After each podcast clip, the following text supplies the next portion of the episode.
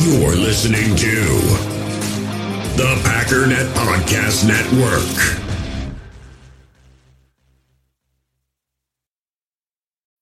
When you need mealtime inspiration, it's worth shopping Kroger, where you'll find over 30,000 mouth-watering choices that excite your inner foodie. And no matter what tasty choice you make, you'll enjoy our everyday low prices, plus extra ways to save, like digital coupons worth over $600 each week. You can also save up to $1 off per gallon at the pump with fuel points. More savings and more inspiring flavors make shopping Kroger worth it every time. Kroger, fresh for everyone. Fuel restrictions apply.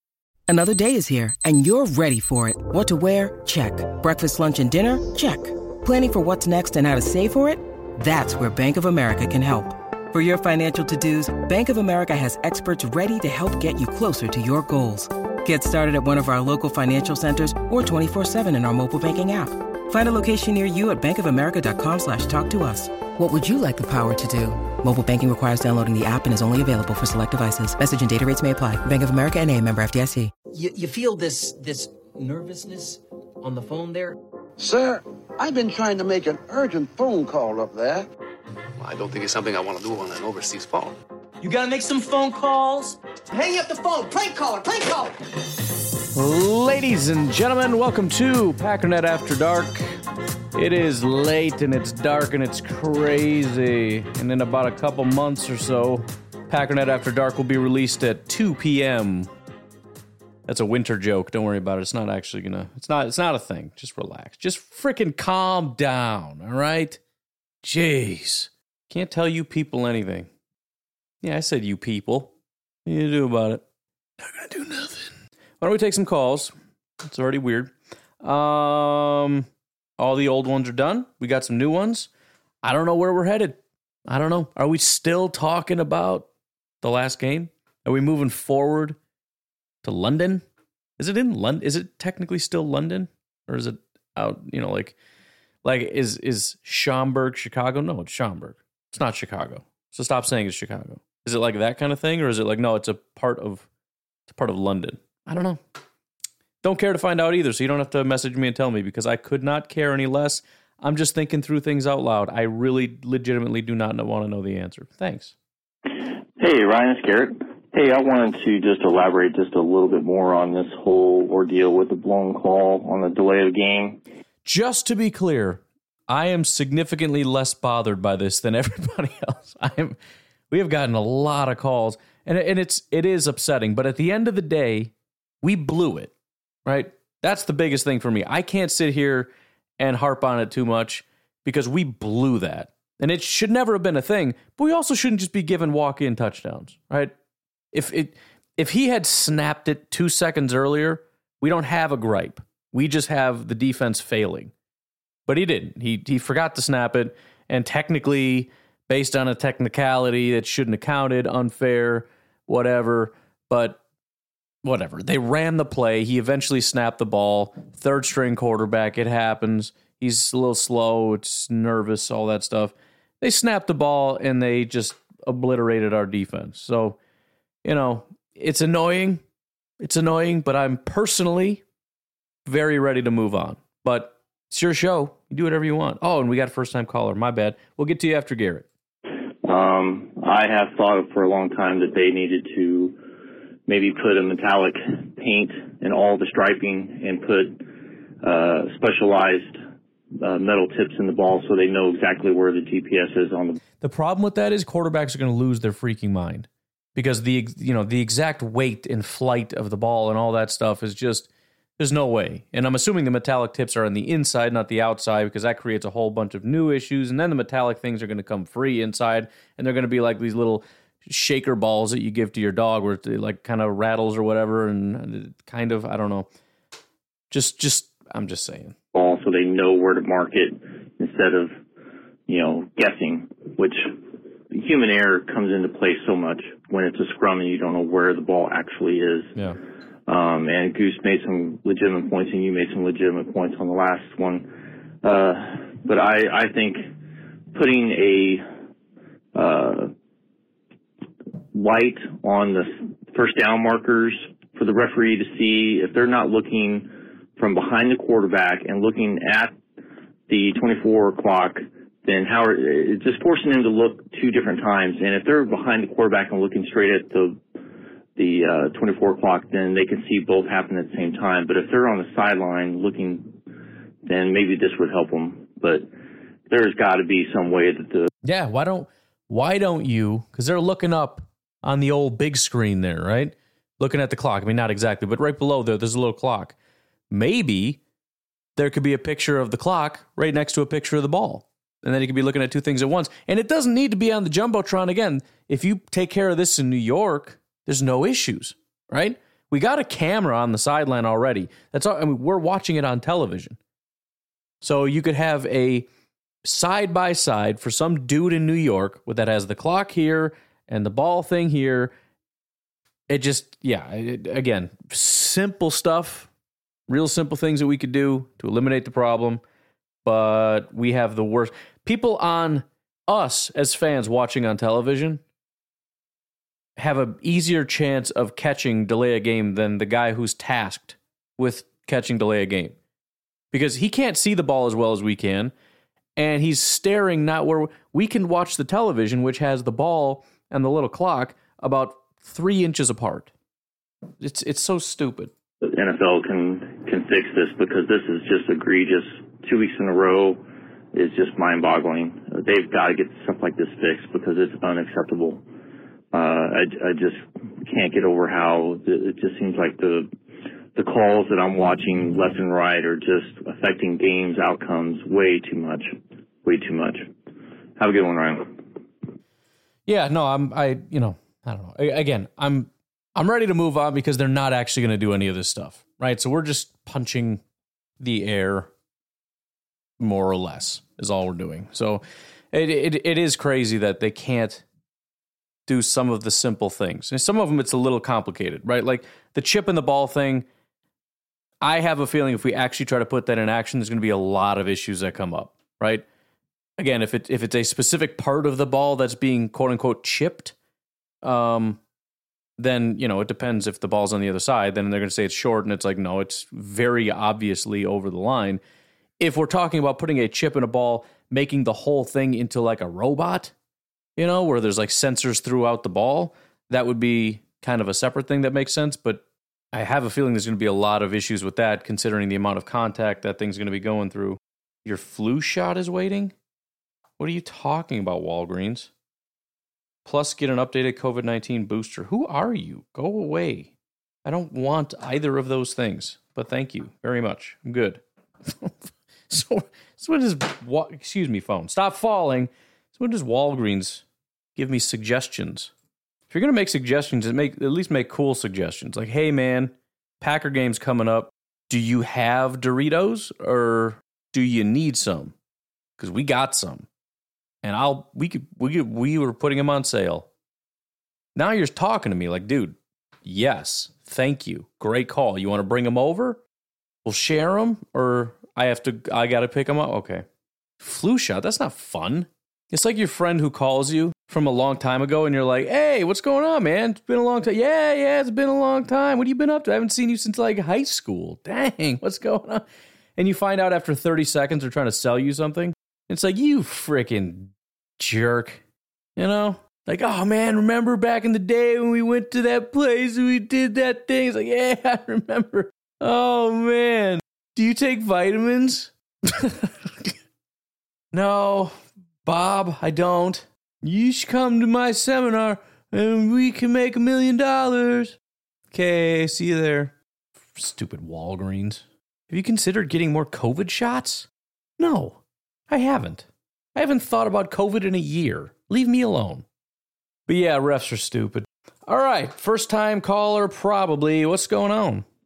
Hey, Ryan, this is Jared calling from Southern California. What's up? I was just uh, thinking of a player that may be comparable to Josiah Deguara. There we go. Uh, Johnny Stanton was with the uh, Cleveland Browns and played the fullback and tight end role, but hurt his shoulder and was cut this uh, preseason. Mm. I'm wondering if he may be a comparable player. Thanks. So your name is now so called Jerry. which I hope is correct because I it, I couldn't tell if you said I think you said Jerry, not positive, but SoCal Jerry suggested Johnny Stanton. Let's look up Johnny Stanton. So last year, I'll check a couple other years. Last year, he only played 13 snaps, all of or 14 snaps. All 13 of them were in the backfield. One of them was at quarterback. So uh, let's see, 2020. Hurry up, please. Yeah, he he seems like he exclusively lined up at fullback. Uh, I don't see any tight end stuff. He played in 2020. He had one snap at wide receiver, and it looks like that's it. Maybe he did some stuff in preseason, possibly that kind of looked that way. Um, a little bit this past preseason. 28 snaps in the backfield, four in line. That's still a little bit more fullbacky than than tight endy. But I appreciate the call in, SoCal Jerry. Let's uh see what Nico's up to. Ryan, Hey. what is up, Oh, dog? nothing, man. is uh, Nico. What's and, Uh, let the game stew a couple days in my brain because sometimes I have to do that. Um, Yeah, I hear that. I know everybody's freaking out. Um, you know, I guess that's kind of one reason why I can't. I love PFF because it's cool to like dissect, it's like dissecting an animal, you know. But one thing I hate about it is, I don't know, it just it seems to give people, fans, almost like an unrealistic expectation. Like, oh, we got an elite E and O line and elite quarterback and running back and this, that, and the other, and defensive backs and pass rushers. And they, you know, our PFF grade overall is 80 and theirs is a 50. We should kill them. Well, you know what? That's not reality. Hmm. Um, because you know what happens is football happens. Yeah. Everybody's got big, huge, fast dudes, Yeah. and everybody's going to get punched in the mouth. Yeah. And we just think because our PFF grade's better, we should beat them. Well, that's not what happens. Football comes in and shows who's boss. We've all seen Brett Favre, Aaron Rodgers, Tom Brady. We've all seen guys like that have horrible games. And we've seen third string quarterbacks come in, play pretty damn good. You know, now that guy might be trash the next five years. Who knows? Right. I mean, do we really think a Bill Belichick coach team wouldn't uh, be hard no matter who's suiting up for him? So I just think we all need to calm down, relax, take a chill pill. It is what it is. Um, if we got to freaking win. If we barely won the Super Bowl, I'd be jacked as crap. And we all just need to keep a little realistic expectations as to what you can't expect. Rodgers ain't gonna be perfect, you know, all the time. At least, at least they kicked it up. You know, they they stopped it when they had to. The defense. And I got, yeah, I was like, yeah, I guess we don't run, we don't stop the run anymore. We did last, you know, the week last with Fournette, but guess we don't do that anymore. And I'm, I'm kind of freaking out about uh, next week just because Sa- Saquon Barkley's kind of a stud, but you know, uh, we actually run the ball better than them and we stop the run better than them. So maybe we're going to run the crap all over them. Who knows? I mean, that's what I love about the sport. You can't just say, oh, we're going to win, we're better. Because Right. sometimes, you know, like a, a mid 2000s Jets team will beat the crap out of a mid 2000s Patriots team. You just don't know what's going to happen. That's why you watch the sport, you know. So, anyway, um, everybody's made a lot of good points today, but I think we just all need to calm down and remember that football is football because football it just is. It just Yep. you don't know what's going to happen, and that's the beauty of the sport is you get to watch it all unfold. So, All right, he got cut off. Um, let me see if. All right, he's he's got a little bit more to add in. We'll we'll do that, and then I'll give you my thoughts. just real quick, All right. I was going to say I, I, I'm gonna have to get up early and watch the Packers game this Sunday, but I might be up at two o'clock in the morning, jonesing out. Who knows? So uh, let's just let's just uh, you know. Also, this team is just, just, just there's so much youngness going on. You know, linebackers, receivers. You know that Aaron Rodgers, Aaron Rodgers doesn't trust a young receiver. That's a bunch of bull crap. Right. Um, I hate it when the media just latches onto like a theme and they all run with it like a bunch of idiots. Yeah. You know what? Uh, when Lazard was a rookie, when he was a freaking nobody, Aaron Rodgers sure latched onto him, called him out, said, put him in. Remember against Detroit? He had that bad drop and he threw the same play and he caught it. So, uh, I'm not going to go on how I hate the media. Anyways, we got a young team and, uh, I just think that we just need to chill and, and honestly just hope this kind of reminds me of the 2010 Packers. I think someone else said it last week. up and down, and as long as we can be up at the end of the season, that's all that matters. So let's go kick some giant butt you know, London and uh, go Pack go. That's that was the best uh, Michael Scott London impression I've ever heard. Yeah, so I, I going all the way back to the beginning, talking about what the PFF thing and everything. I, I think I get what you're saying, right? And it, it it it assigns grades almost as if they're like Madden grades. And because in Madden, there's really no fluctuation. That's not to say there isn't parity, and you know a team could win one time and lose the next. But if a guy's a 93, he's a 93. He's not like usually a 93 like on average, but you know sometimes you play him and he kind of sucks, and it's like, what's up with that? It's like, well, it's not like he's a 93 every day. I mean, you know, he's a human being. It's like, no, these are robots and they do whatever. That's what we expect out of everything. And yeah, you know, even like with the Jaire situation before, where everybody was mad because we didn't put Jaire in man coverage. Well, the the assumption is Jaire doesn't lose if you put him in man coverage. We're going to do better, which completely negates the fact that the reason we're playing zone is because it negates other issues. And if we go to man, that creates new issues. Just because you can't see the issues that didn't happen because we did not allow them to happen doesn't mean there aren't other issues. And it was kind of funny to me that like the very next week, Jaire's in man coverage and gets beat like a by a tight end or something. Like he just got absolutely whooped. Uh, there was another play when you know somebody I, I don't know there, there, was like ten yards of separation. He's a human being. I'm not trying to dunk on Jaire and say he's a bad corner. He's not, but he's a human being. And it doesn't fix everything. And he isn't going to lock down everybody all the time. In fact, he's going to get beat by garbage receivers sometimes because it's football and stuff happens. And that's not your fix all. On top of the fact that now we just created all new problems because we're playing man defense. And, um, you know, again, in, in sort of in defense, I get what you're saying, but in defense of PFF, it's, it's PFF doesn't cause it, they just facilitate it. Because anti PFF people do the same thing. The media loves doing this stuff. This is why everything is an overreaction and it's it's it's exactly why the issue with New England happened. Well, you should have beat them by 10 points. It's going to be a blowout. And it's like, no, probably not, actually. And that's not a Packers problem. That, that happens every single week.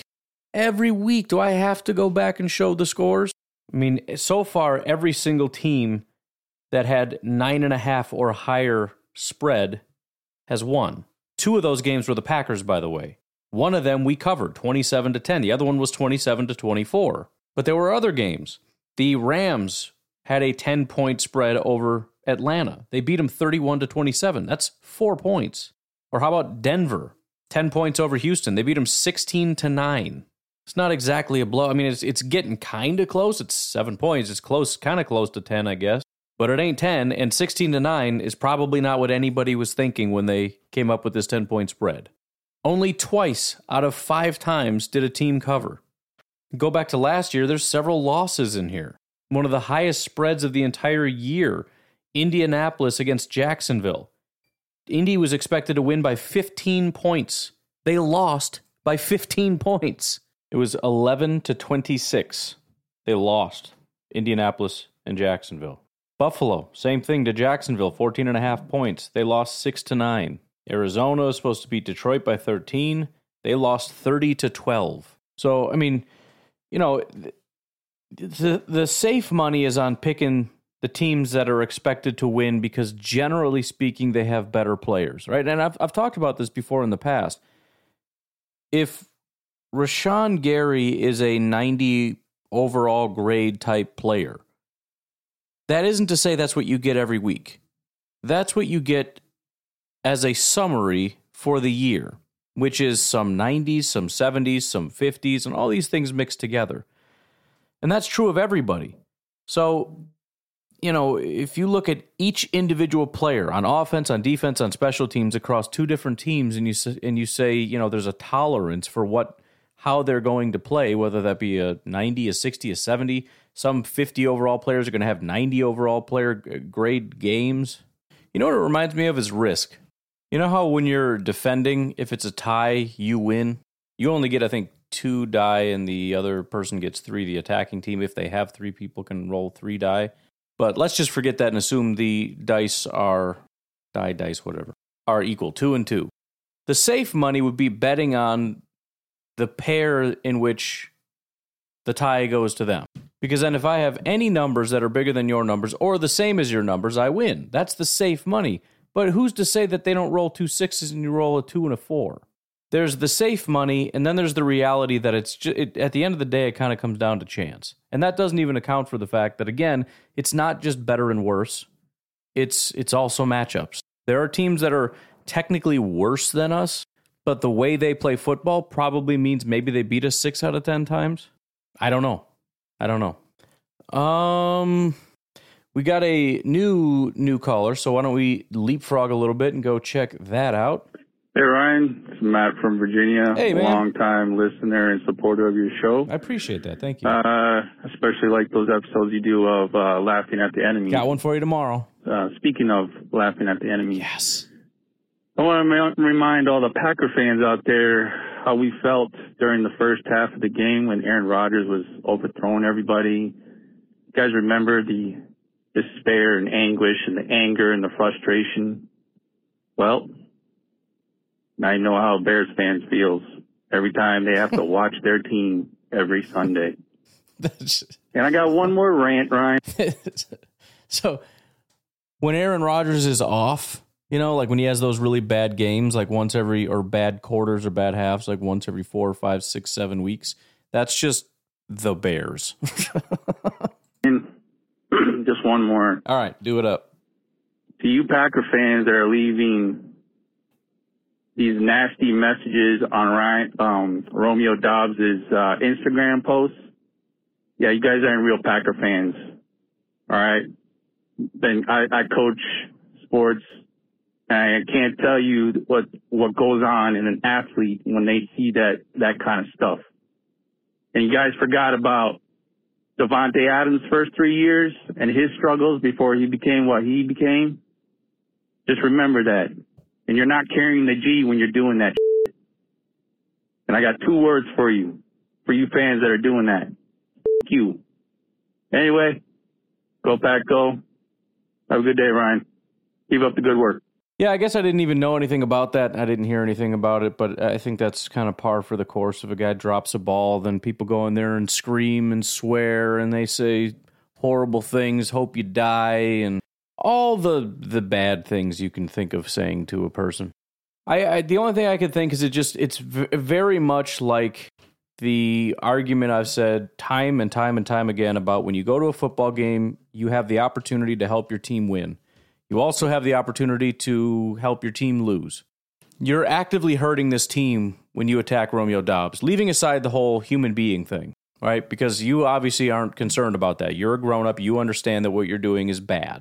You know that it's not nice.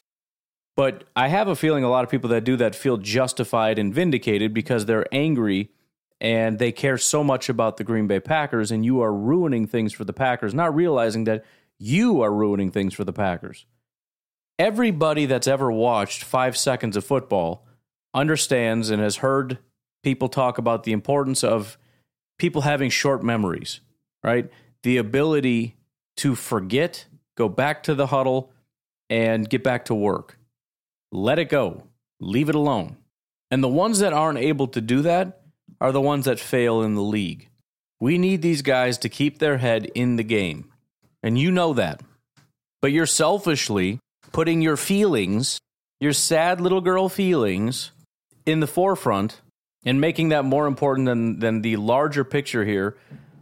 Again, human being. Beyond that, though, the part where you're making it harder for this person to continue on as a successful NFL player. And don't even give me any kind of grief about, well, they should be able to take it. You want to talk about somebody should be man enough to be able to handle it? Look who is talking, dude. You watched a kid's game on TV that doesn't impact you at all, and you're sending death threats to a guy. You're the poster child for not being able to control and handle your emotions. So you know exactly, exactly what I'm talking about. Some people, like you, have a hard time with it, especially when you are in front of the entire world on a national stage, make a massive mistake, and this entire fan base that five seconds ago was embracing you and cheering for you now wants you dead. But there's, again, no point in trying to appeal to people that do that because they don't care. At the end of the day, their own feelings are the most important thing. They are very sensitive and just, I mean, just really delicate. To be driven to that level of anger over something so small. You you have such fragile emotions. It's pretty wild. Anyways, let's uh let's go ahead and check in with Todd, see what he's doing. Hi, Ryan. This is Todd from Reno, Nevada. Hey, Todd from Reno, Nevada. So, I was thinking about this last Packer game against New England. Yeah. And hasn't this been the Packers' ammo since Mike McCarthy years of just playing down to the teams you're supposed to beat, and then and then the fourth quarter is is just a, a mad dash to try to win the game with um, bad throws and no rushing and defense that just lets the stupid plays go through. I mean, yeah. I was thinking about this going, we play up to the good teams and then the next week we play down to the lower teams and we just never seem to put the pedal to the metal and just win a game and just sit there in the third quarter and just sit there and put our head back, drink a beer and go, this game's over and we know it is. Right. That doesn't happen with Green Bay. If they got a lead at halftime, they put on cruise control Yeah. and pray they don't have to to turn the switch back on because that switch never works. And the other thing uh, I wanted to say was, how is Aaron Rodgers' statistics after four games this year compared to last year? And the reason I ask is because last year, if you remember, all the pundits were talking about MVP for Stafford or Josh Allen or Cooper Kupp or Patrick Mahomes. It wasn't until about week nine that Aaron Rodgers started to gain momentum and people are going, oh, Aaron Rodgers, he's really climbing now. He might have a chance at MVP. And then, then by week 13, they're like, oh, Aaron Rodgers got locked up. So I was just wondering how stats were. That's all. Have a good day. Thanks, buddy. So I had a thought. Bye bye. Oh, hey, uh, um, I had a thought, and unfortunately, I was half listening to your second question because I, I, as soon as you said that, I was like, "Ooh, I got an idea. I got to look into this." It does feel like, as a Packer fan, we always have nail biters. We never really just put teams away, and that gave me a thought, and I think I can figure out how to make this work here. The question, what we're really asking, is we, we want to know how close games are. But that's not exactly what we're asking. Because you could look at point differential, which is how much you beat a team by, but that's a lot of positive plus negative. So in other words, you could blow a team out 50 to nothing and then lose 50 to nothing. Your point differential is zero. We didn't learn anything. It just seems like, oh man, point differential zero. They're always close. No, they're never close. What I want to know is when you win, how much do you win by? So I want to know the point differential on a per game basis when you win. So, looking at wins, point differential divided by wins, and I'm doing it since 2019. Well, we'll do a few different years because you you even mentioned seems like this is the thing since McCarthy, and I think you're right. But let's start with that because that's a decent starting point. I'm doing this live, so I don't know the answer. All right, since 2019, Matt LaFleur era, the Green Bay Packers rank 17th. Again, the way we're phrasing this is when you win, how much do you win by? On average, when the Packers win, they win by 10 and a half points. That seems high, but that's the answer to the question. The lowest is Detroit at 6.3. The highest is New England, 18 points on average. This year so far, the Packers are 16th, beating teams on average by 7.3 points. Jacksonville is number one at 26 points. New Orleans, one point. And then let's go back to, what, 2008, I guess? Since that period, the Green Bay Packers rank seventh at 12.6 uh, points. New England is number one, about 16. The uh, Raiders, 7.6 on average. There, there is one other way to attack this question. I want to do this real quick. We'll just do the 2019 thing. Because obviously, really big games can skew this. If you win by like 60 in one game and then, you know, win by three in the rest, uh, you know, it's going to skew it. So let's let's do one other thing.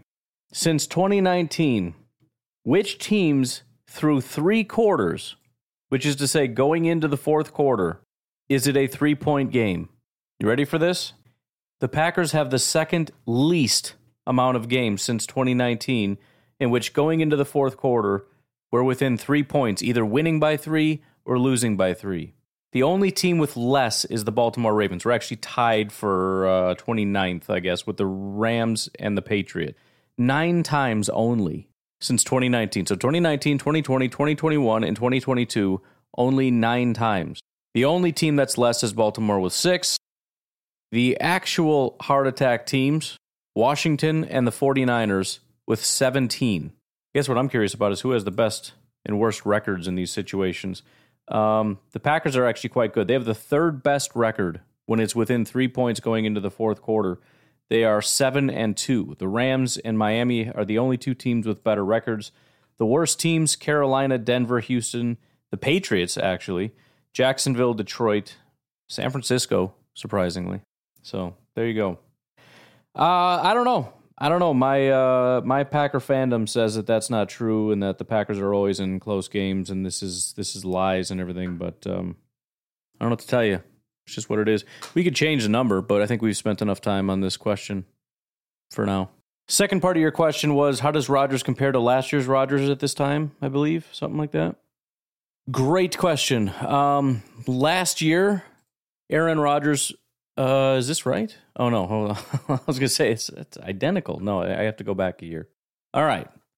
So PFF grade, Aaron Rodgers through four weeks had a 68.9 overall grade. So far this year, 77.1. So as far as his grade, he's doing better. Completion percentage. Last year, 60. I got to get Jordan Love out of here. Hold on, he's confusing me. There we go. Last year, 64.5%. Right now, 69%. Um, he had 897 yards. Right now, 935 yards. Two touchdowns, or excuse me, eight touchdowns, two interceptions last year. Six touchdowns, three interceptions. Really? He had two picks already last year? That's crazy because the funny thing is, I'm so glad you asked this question. Everybody's talking about, dude, he only had, like, I got to look now he only had two inter- or four interceptions all year or whatever last year. Yeah, and it was he actually had his third interception by week five. Two interceptions came in week one. His his next one came in week five. So three of his four came within the first five weeks. Wow, it's a good question, man. Big time throws. Last year he had nine. This year eight. Um, turnover worthy plays, both four and four. He is like identical. Average depth of the target is very different. This year is much shorter, 6.7 yards. Last year, 9.7, which I think we know there's been a lot of shorter passes this year.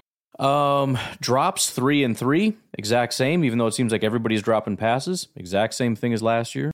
One batted pass compared to one batted pass. Last year he was hit as he threw once. This year, zero times. Throwaways, a lot more this year. He had five last year, 10 this year.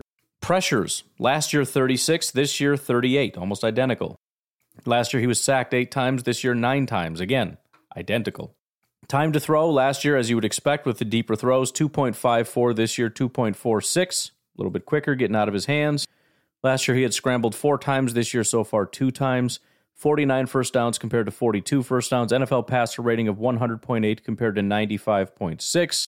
You would expect that with two more touchdowns and one less interception. But yeah, very, very, very similar. Um, very similar. Shockingly similar almost. And again, via the PFF grade, he's actually doing even better. I'm surprised to see he had two picks already, uh, which, again, that happened after week one. So I like it. I like it.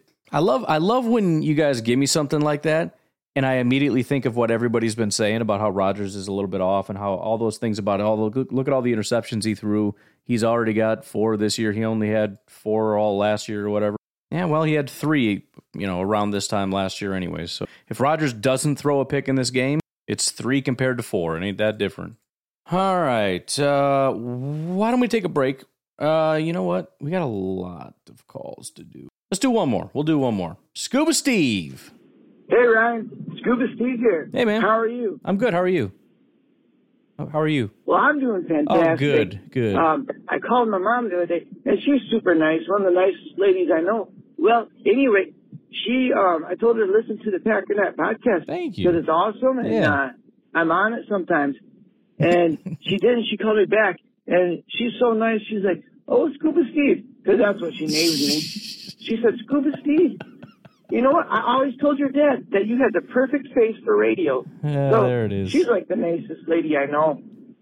But I got to get a little sound, um, one of those little audio things of the but for when you call. I got to have that queued up and ready to go. um, I wanted to share some ideas.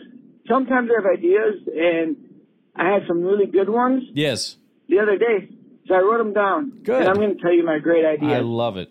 So, my first idea is I think you should do a musical podcast episode Okay. um, where you sing every answer to the questions you get. Okay. Um, and just sing everything you, that you say that episode. Yeah. I think that would be awesome. I bet that would Um, be great. My second idea is about the NFL and how some good changes could come to it. Okay. Um, so I would change the penalties. Yeah. There would still be penalties, but it'd kind of be more like the NHL, where if you get a penalty, you have to take the next play off and go to the penalty box. Yeah. Um, so, you know, that could be a big deal. Right. If you get two guys that get penalties and you're on defense and you're down to nine players, um, that's a huge deal. Or if you're down to nine players and in your offense, that's a huge deal. That'd be tough, So yeah. I think that could be something awesome for the NFL. So, all right, Ryan. Thanks. Bye. I never know if you're actually being serious. I'm guessing you're not, but I actually think that would be kind of fun. I'm not saying I want to change it because that's a little drastic as far as um, you know preserving the game and everything. I'd like to try to keep it football, but I think that'd be kind of cool. You know, Be- you know, what'd be cool is if they had a period of time where they did experimental stuff. Like, let's just take all the crazy ideas. Like, we'll have a chipped football and all these things and all these new rules and all these changes, and we're to just play football for like two to three weeks and just see what an absolute disaster it is. I think that'd be great. And this would be one of them. We'll have a penalty box. Now, my question is is it everything? Like, if your right tackle holds, does he have to come out for for a play and now you just don't have a right tackle or you can well and then the other thing well i guess it doesn't matter because i mean you can sub but the point is you only get 10 players right so we can bring in a new right that would be kind of cool though because then depth plays a big part in in what you're doing you know we'd put in Yash and Iman and then maybe just take out a running back and then you could still spread it out. That that would be all right. We make that work. Just think about like the anticipation if like the defense got a penalty and it's just like oh man aaron rodgers and, and then it's like what are they going to do? Like who are they going to keep? Like that player has to go out but what do you do strategy wise you, you- are you going to take out like a linebacker? Do you take out a defensive tackle do you take out a safety and then the offense has to like real quick see who's in who's not in and like like all right what are we to do how do we da- da- da- and i think that'd be awesome man you know i, I don't know i like that I like that a lot. Why don't we take a break? Patreon.com forward slash pack underscore daddy if you'd like to support the podcast. Fertile if you'd like to support that. Take a break. We'll be right back. We all have smartphones, and we all know they're pretty amazing, but they also can be amazingly distracting, especially when we're around other people. So, US Cellular wants us to reset our relationship with our phones by putting down our phones for five. That's right, a company that sells phones wants us to put down our phones. And to see what we find, learn more at uscellular.com forward slash built for us. In the hobby, it's not easy being a fan of ripping packs or repacks. We get all hyped up thinking we're going to get some high value Jordan Love card, but with zero transparency on available cards and hit rates, it's all just a shot in the dark. Until now, introducing slab packs from arenaclub.com, the only repack that provides real value, a complete view on all possible cards, and clear hit rates for each one. Now, when I buy slab packs on Arena Club, it finally feels like I know what I'm getting. And honestly, the best thing for me and my son is the fact that we're kind of novices into this. When I walk into a card shop with my son and a card says it costs $40, kind of just taking his word for it that that's a good value. So I appreciate the transparency on grading, as well as just getting excited about seeing what you could potentially get. Right now, you can get 10% off your first purchase by going to arenaclub.com slash packdaddy. Wow, that's crazy offer. 10% off a $400 slab pack. That's 40 bucks right there. Anyways, that's arenaclub.com slash packdaddy for 10% off your first purchase. Hey, Ryan, it's Craig. Hey. Um, just uh, wondered what your thoughts are when uh, Sammy Watkins returns. Seems like uh, no one's talking about him, which I understand since he's out. Yep. But his, uh, I think it was his last game where he was the number one receiver and had some really nice catches and runs. But as uh, these rookies are continuing to develop while Sammy's out and and uh, Lazard's playing pretty well as well as uh, Cobb, I just wonder what you think the impact is when when Sammy comes back in a few games. Um, seems like it'll it'll give us another dimension on on the receiving on the receiving game. Take care. Keep up the good work. Bye. Yeah, well, that's that's an easy one to answer. I can tell you what's going to happen, what the reaction is going to be.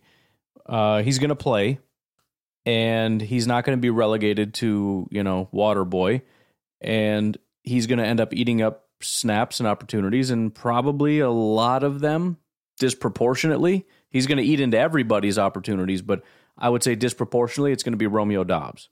Um, I'm not necessarily saying he takes his number two job back necessarily. He might, but people are going to be really mad to see that Romeo Doubs's snaps went from like dead even with Romeo Doubs down, you know, from like 70 down to like 45 or something.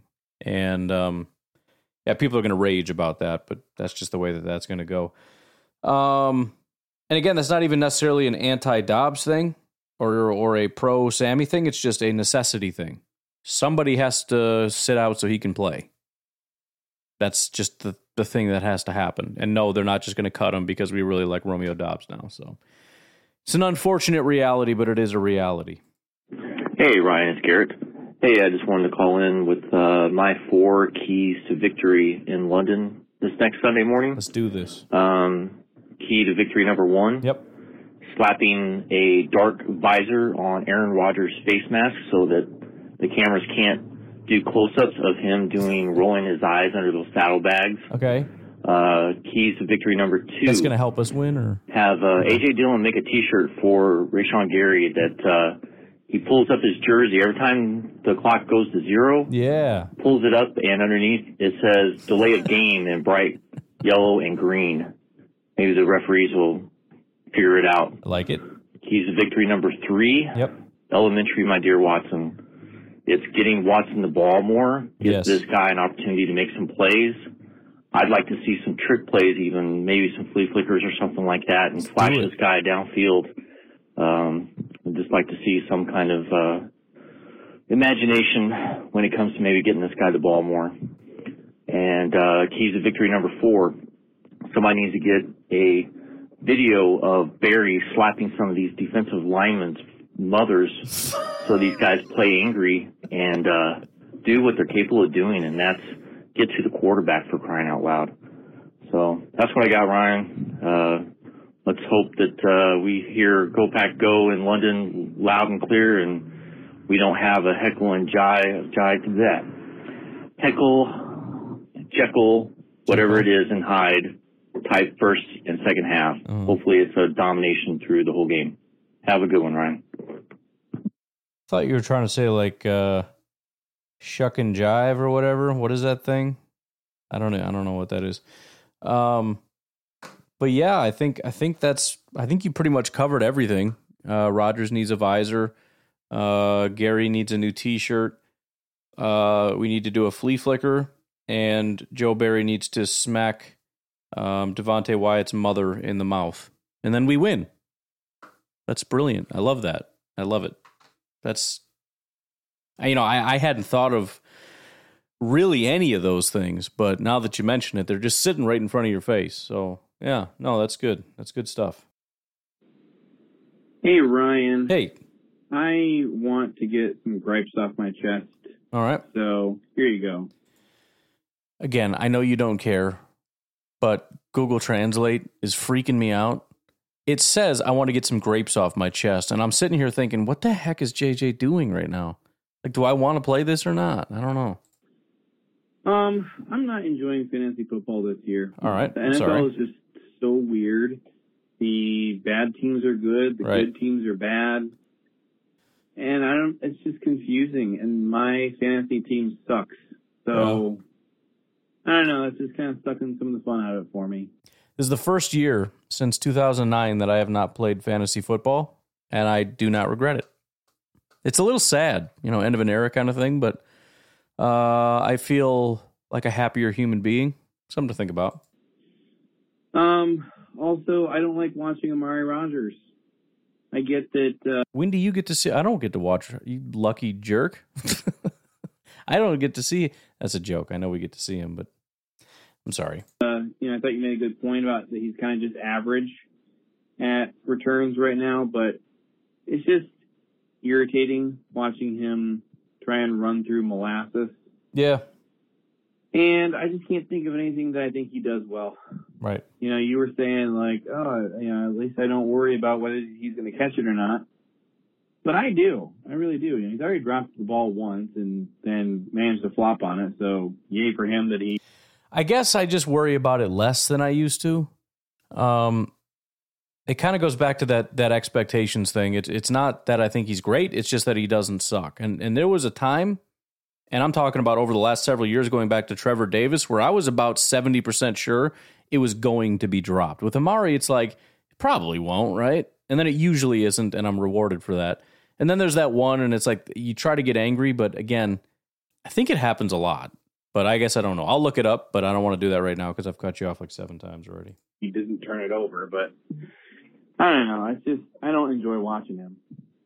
Uh, another guy on our team, Christian Watson. I just hold on. I know I know you don't like Watson either, but here's here's the other thing. The only thing that was exciting about Amari, Christian Watson stole it.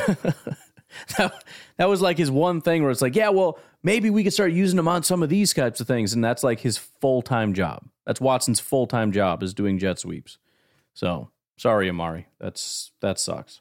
I want to say that uh, everybody who loved what he did at North Dakota State should be freaking excited because he looks exactly like he did at North Dakota State. So whether that's a good thing or a bad thing depends on your point of view. But uh, same guy he always was. That's what I got to say about Christian Watson. Romeo Doubs, though. Sorry. Um, I, I, I never really was able to develop an opinion on Watson in college. Um, I mean, I, yeah, I, I was with you. I, I agree. I mean, you and I, I think we're kind of on the same page with, you know, both of us were very, very high on Pickens. And then you were very anti Watson. I wasn't. I just, I don't know how you gauge that. Like, he's fast. I'm like, I know he's fast, but everybody else is slow. And so, what do I do with that information? Like, he's beating up on low level competition. Take any scrap scrub wide receiver from Alabama, Clemson, A&M, whatever, doesn't matter, Ohio State, especially Ohio State.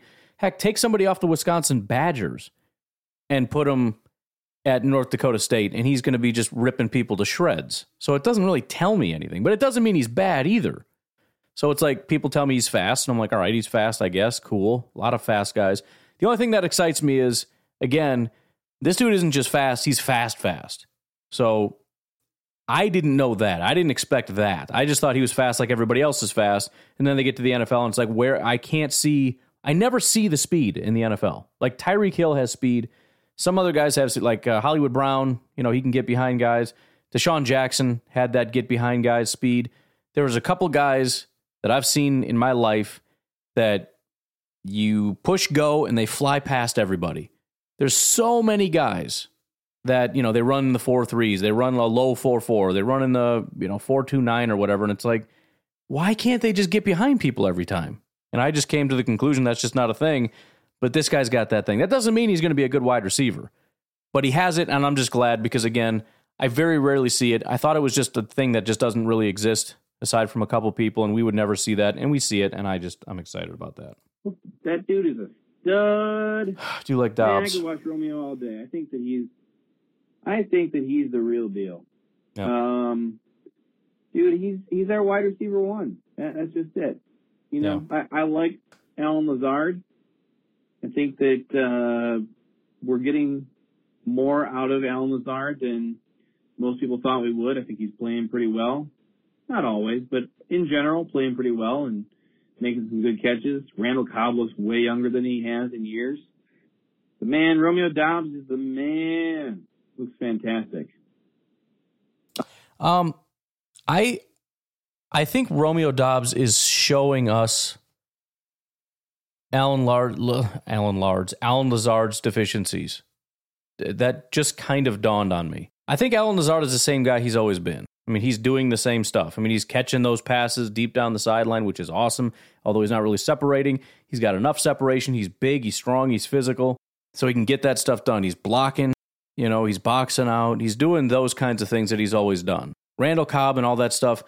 The the difference with Doubs is that you can see he doesn't know what he's doing.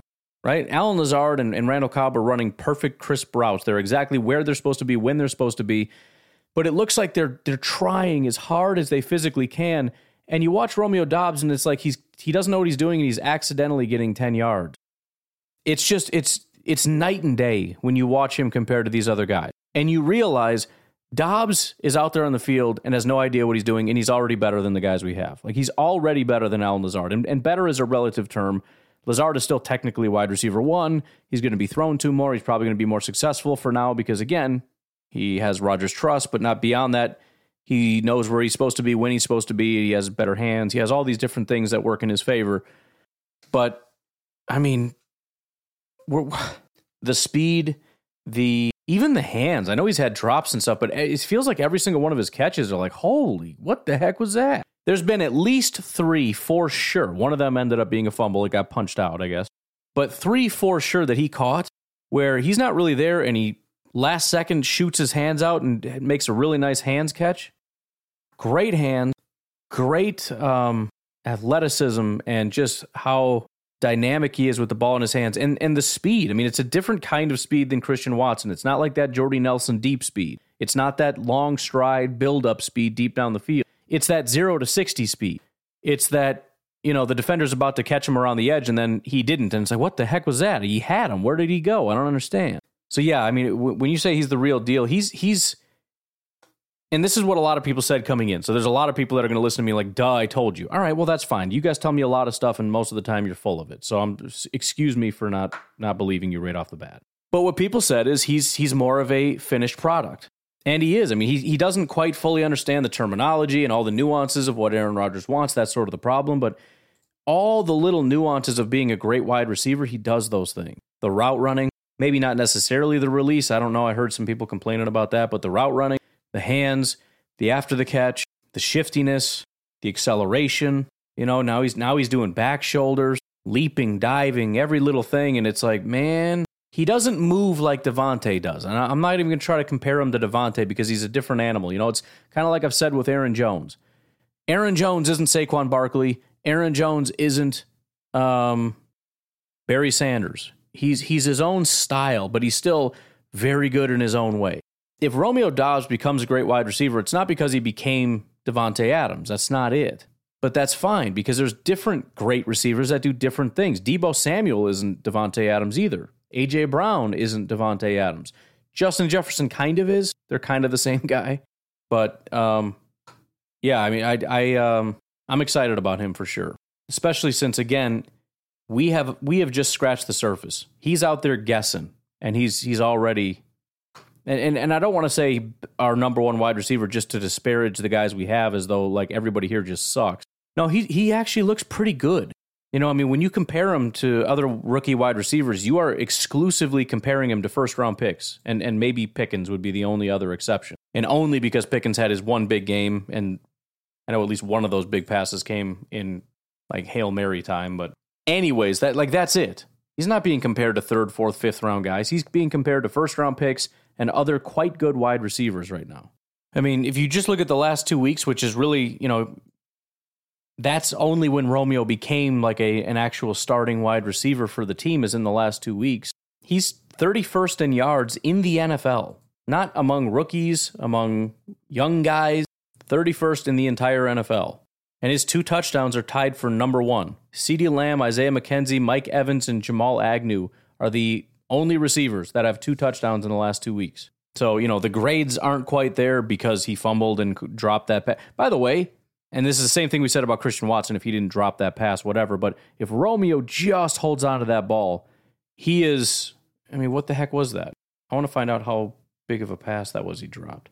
Why does nobody call that a drop that Romeo had? SIS doesn't list it as a drop. PFF didn't list it as a drop. What the heck was it if it wasn't a drop? Clearly wasn't a fumble. I don't know. I guess I'll never know. Wait, there is a way I can know. Oh, it was 40 air yards. I don't know where the line of scrimmage was, but call it 35 additional yards and a touchdown. That would put him at 155 and three touchdowns. He would be um, 16th in the NFL in yards, number one in touchdowns if he caught that pass right now. So we uh, we don't even need to lower the bar for Romeo and be like, I mean, he's good, uh, uh, you know, among rookies. No, he's kind of his numbers right now. The last couple weeks are number one numbers. By the way, as are Allen Lazard num- his numbers. He's 15th in yards with a touchdown. Even as far as a grade, he ranks 36th, which is not that bad considering we're looking at him like, oh, get this guy out of here. I mean, he's it's a borderline number one wide receiver. Randall Cobb is 23rd. It's not a terrible situation, man. Anyways, close it out. Uh, I'm really annoyed with a few players on the defense. All right. One of them would be De'Vondre Campbell. Yes. He has some good highlight plays, but on a down to down basis, the dude is not who he was last year. Right. His tackling stinks. That's it. I just I'm annoyed with the missed tackles. And then Rasul, I think Rasul is a liability. I really do. Really? And De'Vondre, I'm kind of expecting to get back to his same old self, but I'm not there with Rasul. I think that he just is who he is. I'm I so you're right about De'Vondre Campbell. I'm I am getting annoyed. Um, going back and watching him, even just like getting to the edge. I don't remember if, if I saw it on Twitter or what. Somebody was highlighting a play. I think they were actually highlighting De'Vondre Campbell and about how he's not the same guy that he was last year. Um, and and talk about liabilities. Um, Quay Walker next to De'Vondre right now. I, I already went on that tirade about we right now we're we're closer to having the worst two safeties in football than the best two safeties in football. But um, I don't I don't follow you 100 percent with Rasul. What did what did he do wrong? I don't I don't know that I understand that. I know he gave up a couple passes here. I still have it set to the last two weeks, so I'm just curious. Uh, in the last two weeks, 11 targets, uh, seven receptions, 67 yards, and a pass breakup is what he's done. Um, 74.1 coverage grade, 23rd overall. Um, he actually has the ninth highest tackling grade. Actually, let me filter that a little bit more. Nope, still Keisean Nixon is still on here. Anyways, let's go for the entire season, just out of curiosity. For the entire season, Rasul is the third highest graded tackler on the team and has the fourth highest coverage grade in the NFL 15 targets, 11 receptions, 74 yards, and a pass breakup. Um, yeah, I don't know. You'd have to call in and elaborate on what he's doing to annoy you. But I thought he was doing a good job. PFF seems to think he's doing a good job. But um, I know I know he gave up some pretty. Uh, there's one that sticks out in my mind in particular where the guy just came wide open for a pretty deep pass. But I mean that happens. I, I, that happened to Jaire at least twice this year already, where he just got completely worked. It happens. Take it back to Garrett. Hey Ryan, I forgot to address something about uh, one of the players that had to come into the game due to injury. Um, I was wondering what your thoughts are on Rudy Ford. Rudy. Um, the guy seemed to make some plays uh, there in the game that even the announcers made a point to uh, uh, talk about, and I'm just wondering, you know, Gutey made some miraculous signings last year by getting Rasul Douglas and you know making making something out of nothing that people were looking at, shaking their heads, and and look what he did filling in for uh, Jaire. I'm not saying that Amos is going to be out any significant amount of time or anything, but uh, if the guy actually gets an opportunity and steps up, uh, I'm just wondering what you project that his uh, potential could be in this defense if he's given the opportunity, and does this eventually kind of push Savage to uh, maybe step up his game a little bit, feeling that shadow behind him uh, with Ford playing well. So I just wondering what you think his contributions going forward could be, uh, besides just uh, being a flyer on special teams. Have a good one.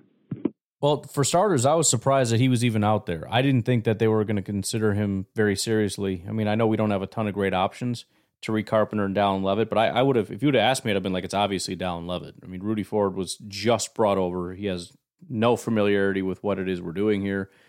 Purely a special teamer. I mean, all of all three of those guys are, but I would have thought Dallin Leavitt was the easy, obvious thing. So the fact that in the short amount of time that he's been here, and, and make no question, he was brought here to be a special teamer.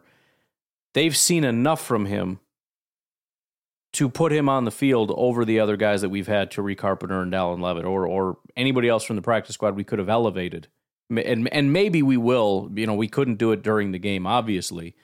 Um, so maybe that's something that we would look at moving forward is putting somebody else out there. We do have Micah Abernathy. Have not heard anything about him being elevated, but um, first of all, he played great, and I'm kind of torn on it because again, the fact that he was put out there and the fact that he performed was really impressive. And it was not a small sample size. It was 44 snaps that he played, 25 against the run, 18 in coverage, 68 run defense grade, 84 tackling grade, 75 tackling grade, um, targeted twice, zero receptions um, for obviously zero yards, but a pass breakup, 39.6 passer rating when targeted. He had six tackles, one assist, zero missed tackles on the day. Um, he was one of the higher graded players on the entire team.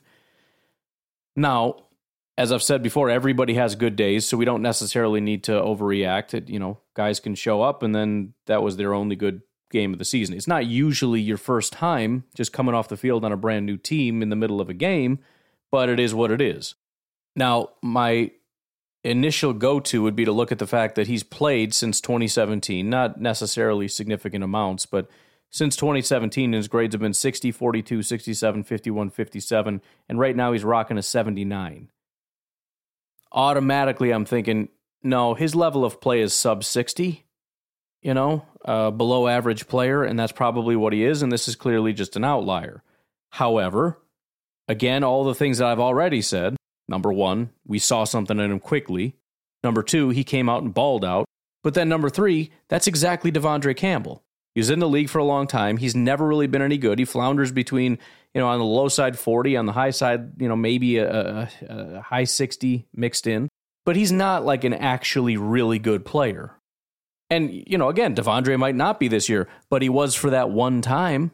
Maybe Rasul isn't going to be very good, but he was that one time. Sometimes guys just have that one year where something clicks with the right crew, the right team, the right year, the right circumstances. You know, you're maybe playing for that big contract and, you know, hey, it worked out for De'Vondre and Rasul and everything, trying to get trying to get actually paid. Who knows? Uh, my, my best guess, he won't be playing long and we won't see much of him kind of throughout, maybe as a special teamer. But I think he goes back to being relegated to that. But it's possible, you know, who knows? Maybe it's the real deal. Maybe he really shows something. Maybe he gets more opportunities. Maybe this is going to be our guy going forward. You know, maybe if, if we decide not to pay Savage or if Amos ends up leaving, maybe it's going to be Savage and Rudy Ford. I don't know. All I know week to week, he came off the. Uh, he's brand new to the team. We threw him on the field above everybody else. He was very. I mean, when I saw his grade, I really wasn't that surprised because he was flying all over the place. When when you thought when he first came on, you're thinking liability, and every time you see him, he's making plays. Um, he was he was pretty fantastic. So you stitch that all together. I'm still hoping Amos comes back and we don't have to find out if if the bottom's about to fall out. But um, no, he he had a fantastic day. Um, why don't we end it there? We've got a couple calls left. Got another Garrett, Nate, Mike, Nico. Um, thank you very much to everybody that did call. We'll get to the leftover calls tomorrow. Make sure you guys have yourselves fantastic rest of your night. I will talk to you tomorrow. Have a good one. Bye bye.